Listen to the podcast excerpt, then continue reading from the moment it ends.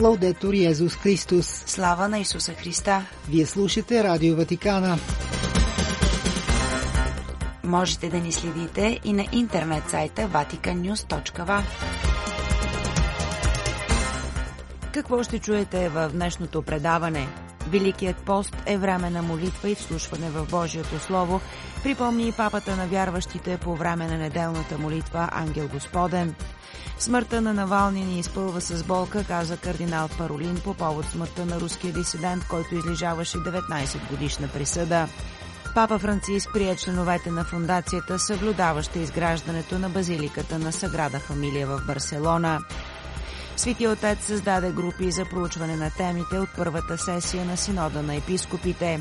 Втората сесия ще се проведе от 2 до 27 октомври във Ватикана.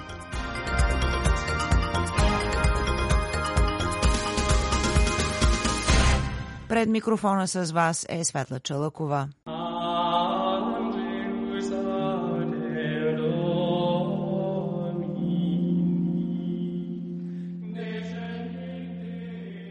Като коментира евангелския отказ от първата неделя на Великия пост, преди да произнесе молитвата Ангел Господен, папата предупреди да се пазим от зверовете на душата, тези безредни страсти, които внасят смут в сърцата ни и ни разкъсват. За да се борим с тях, папа Франциск ни насърчава да се оттеглим в пустинята като Исус и да отделим място за мълчание и вслушване в Бог. Така ще можем да се изправим срещу тях, да ги победим и да приоткрием хармонията на душата.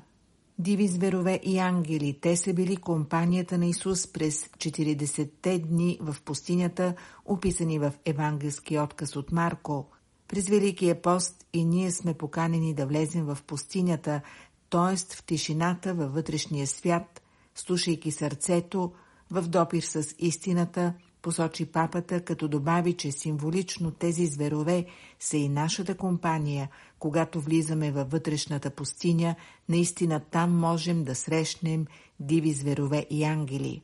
Папата предупреждава срещу многото зверове, които разделят сърцето и се опитват да го притежават, безредни страсти, които ни влияят, изглеждат съблазнителни, но ако не сме винаги внимателни, рискуваме те да ни разкъсат на парчета. Possiamo dare dei nomi a queste bestie dell'anima, i vari vizi. Можем да дадем имена на тези зверове, каза папата. Тези зверове на душата, различните пороци, жаждата за богатство, която впримчва в пресметливостта и неудовлетворението, суетата на удоволствието, която обрича на безпокойство и самота, и още алчността за слава – която поражда несигурност и непрекъснато нужда от утвърждаване и протагонизъм и така нататък. Те са диви зверове и като такива трябва да бъдат опитомени и победени. В противен случай, каза още Франциск, ще погълнат нашата свобода. Трябва да отидем в пустинята, за да забележим тяхното присъствие и да се изправим срещу тях. И Великият пост е времето да направим това. Но Великият пост е и подходящо време да се вслушаме в ангелите, казва още папата, Божиите пратеници, които ни помагат и ни правят добро. Те извикват добрите мисли и чувства, предложени от Светия Дух, защото основната им характеристика е служение или точно обратното на притежание. Tentazioni cedilani Le buone ispirazioni divine ci unificano. Докато изкушенията ни разкъсват, казва папата, Добрите божествени вдъхновения ни обединяват в хармонията, успокояват сърцето, вдъхват благоуханието на Христос, благоуханието на небето. Папата насърчава вярващите да разберат кои зверове създават смут в сърцето. Добре е да ги разпознаем, казва той, да им дадем име, да разберем тактиката им, за да не се оставим те да ни разкъсат. Затова Светият Отец отново посочва правилния начин, за да направим място на Христос и да устоим на изкушенията. Молитва, мълчание, преклонение, вслушване в Божието Слово. Друга покана, която Франциск отправя към всички, е да не се страхуваме да влезем в пустинята, защото само като слушаме сърцето си, можем да разберем истината. След молитвата Ангел Господен, папа Франциско отправя призиви за прекратяване на насилието в Судан, където трябва да спре конфликта, причинил много сериозна хуманитарна ситуация, както и в Северен Мозамбик. Папата отправя мисли за Украина и Палестина, като се сбогува с вярващите и поздрави присъстващите на площад Свети Петра в Рим, дошли от различни части на света, включително фермери и животновъди, Папата припомни, че от този следобед започват духовните упражнения с сътрудниците на курията и призова всички вярващи през този период на Великия пост и през цялата тази година на подготовка за юбилея, която е година на молитвата, да посветят конкретни моменти на размисъл в присъствието на Господ. В навечерието на Светата литургия в Римската църква на Исус по повод 106-та годишнина от възстановяването на литовската държава, държавният секретар на Ватикана говори за смъртта на Алексей Навални, който почина в наказателната колония номер 3 в Ямал, където бе задържан от 2021 година. Научих за това от новините по телевизията и какво да добавя, запита кардиналът. Наистина съжалявам. Мислих, че всичко може да се реши по различен начин. Но тази новина ни порази и ни изпълни със скръп, каза иерархът, коментирайки пред репортари новината за смъртта на 47-годишният руски дисидент, който излежаваше 19 годишна присъда в затвора. На въпрос дали това събитие ще промени позицията на Светият престол спрямо Руската федерация, кардинал Паролин отговори Рано е да се говори за това, току-що го разбрахме.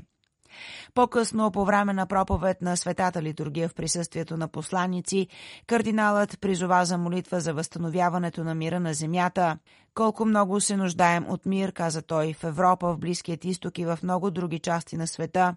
Жизнена нужда от това изпитват балтийските народи, които преди нас, живеещи на Запад, усетиха заплашителният полах на ветровете на войната, приближаващи украинският народ – като вярващи, каза Паролин, призоваващи името на Исус, не трябва да спираме да вярваме, че чудото на мира е възможно, подчерта още държавният секретар и цитира думите, които Франциск често повтаря, а именно, че войната винаги е поражение за човечеството.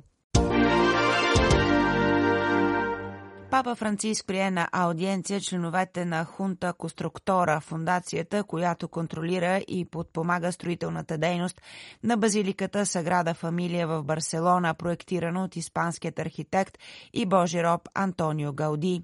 В словото си на испански язик Франциск отправи покана мислено да влезем в този храм, проектиран от архитекта Антонио Гауди. Базиликата, обясни папата, е структурирана така, че всеки един портик съдържа тема, иллюстрирана с откази от Светото Писание и поставена в рамката на молитвата. Първата врата с образа на Исус, който проповядва на учителите, е тази на вярата.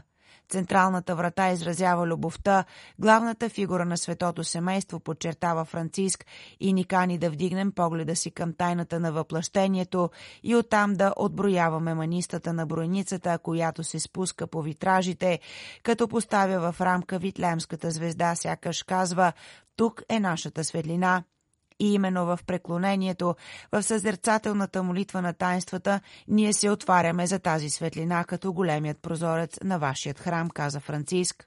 Папата припомни, че през тази година, както бе казал многократно, молитвата трябва да бъде момент на подготовка за юбилея през 2025 година. Es importante que Важно е, каза той, молитвената атмосфера да не се губи в храмовете. Затова поканата, отправена от папата към хунта конструктория на базиликата Саграда Фамилия, е да приема поклонниците, които идват, за да ги въведе в молитвено отношение към съзерцанието на иконографският проект на Божия раб Антонио Галди в неговата цялост, по такъв начин каза папата, че погледите им да се издигат нагоре, като острите готически връхчета на камбанариите, а гласовете им да се съединяват с тези на ангелите. Строежът на базиликата Саграда Фамилия започнал през 1882 година отговаря на това, което е посочено в пергамента, съхранен в положеният основен камък, а именно «Събудете от дрямка за спалите сърца, възвисете вярата, дарете топлина на любовта, В този смисъл 7 ноември 2010 година е важна дата в историята на Саграда Фамилия. Наистина това е моментът, в който храмът е осветен и получава титлата Малка базилика. По време на светата литургия Бенедикт XVI подчертава, че този ден е значим момент от една дълга история на въжделение, труд и щедрост, продължила повече от век. Генералният секретарят на Синода съобщава, че Папа Франциски е определил датите за втората сесия на 16-та редовна обща асамблея, която ще се проведе от сряда 2 октомври до неделя 27 октомври 2024 година, за да продължи работата на Синода за синодалността по темата за синодална църква, общение, участие и мисия. Едновременно с комуникето бе публикуван и хирограф на папата, който постановява създаването на проучвателни групи за по-дълбоко разглеждане на някои от темите, възникнали в предишната сесия. Групите ще бъдат създадени между компетентните ведомства на Римската курия и Генералният секретарят на Синода, който ще ги координира. В хирографа, посветен на сътрудничеството между отделите на курията и секретарята на Синода, папа Франциск цитира съборната конституция Лумен Дженциум, за да припомни, че църквата изразява своята същност в Христос по някакъв начин тайнство, т.е. знакът и инструментът за душевно единение с Бог и на единството на целия човек човешки род и че тя се проявява с по-голяма яснота и достоверност по света в различните култури, като тайната на мисионерското общение, едно тяло, споделящо неговия дух, който я обновява и я ръководи във възвестяването на Евангелието на всички хора. В тази светлина в Конституцията на Римската курия предиката Евангелиум се казва, че животът на общение предава на църквата лицето на синодалността. Следователно нареждам в съответствие с разпоредбите на член 33 от предиката Евангелиум ведомствата на Римската курия да си сътрудничат според съответните специфични компетенции в дейността на Генералният секретарят на Синода, като създават проучвателни групи, които да започнат с синодален метод задълбоченото проучване на някои от темите, възникнали през първата сесия на 16-та редовна обща асамблея на Синода на епископите, казва папата. Тези проучвателни групи, продължава той, ще бъдат създадени по взаимно съгласие между компетентните ведомства на Римската курия и Генералният секретарят на Синода, на които е поверена координацията. Още в документа към октомври 2024 година на Генералният секретарят на Синода, публикуван на 11 декември 2023 година, беше подчертано как следващата асамблея ще се фокусира върху темата за участието във връзка с упражняването на властта като израз на общение в служба на мисията т.е. ще се разгледа задълбочено как да се живее синодалността на всички нива в църквата.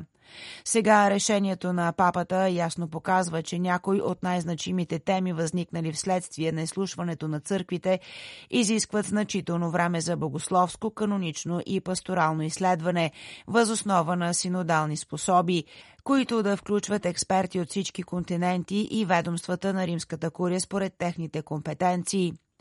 Приносът на проучвателните групи, както може да се види от документа на Генералният секретарят, публикуван през декември, и от публикуваният папски хирограф, ще бъдат полезни инструменти за размисъл на цялата църква, но няма да представляват пряко материя за обсъждане и критерия за следващата сесия на Синода, която ще се фокусира, както вече бе казано, върху синодалността като такава, израз на общение в църковният живот – Слава на Исуса Христа! Лаудетур Йезус Христос!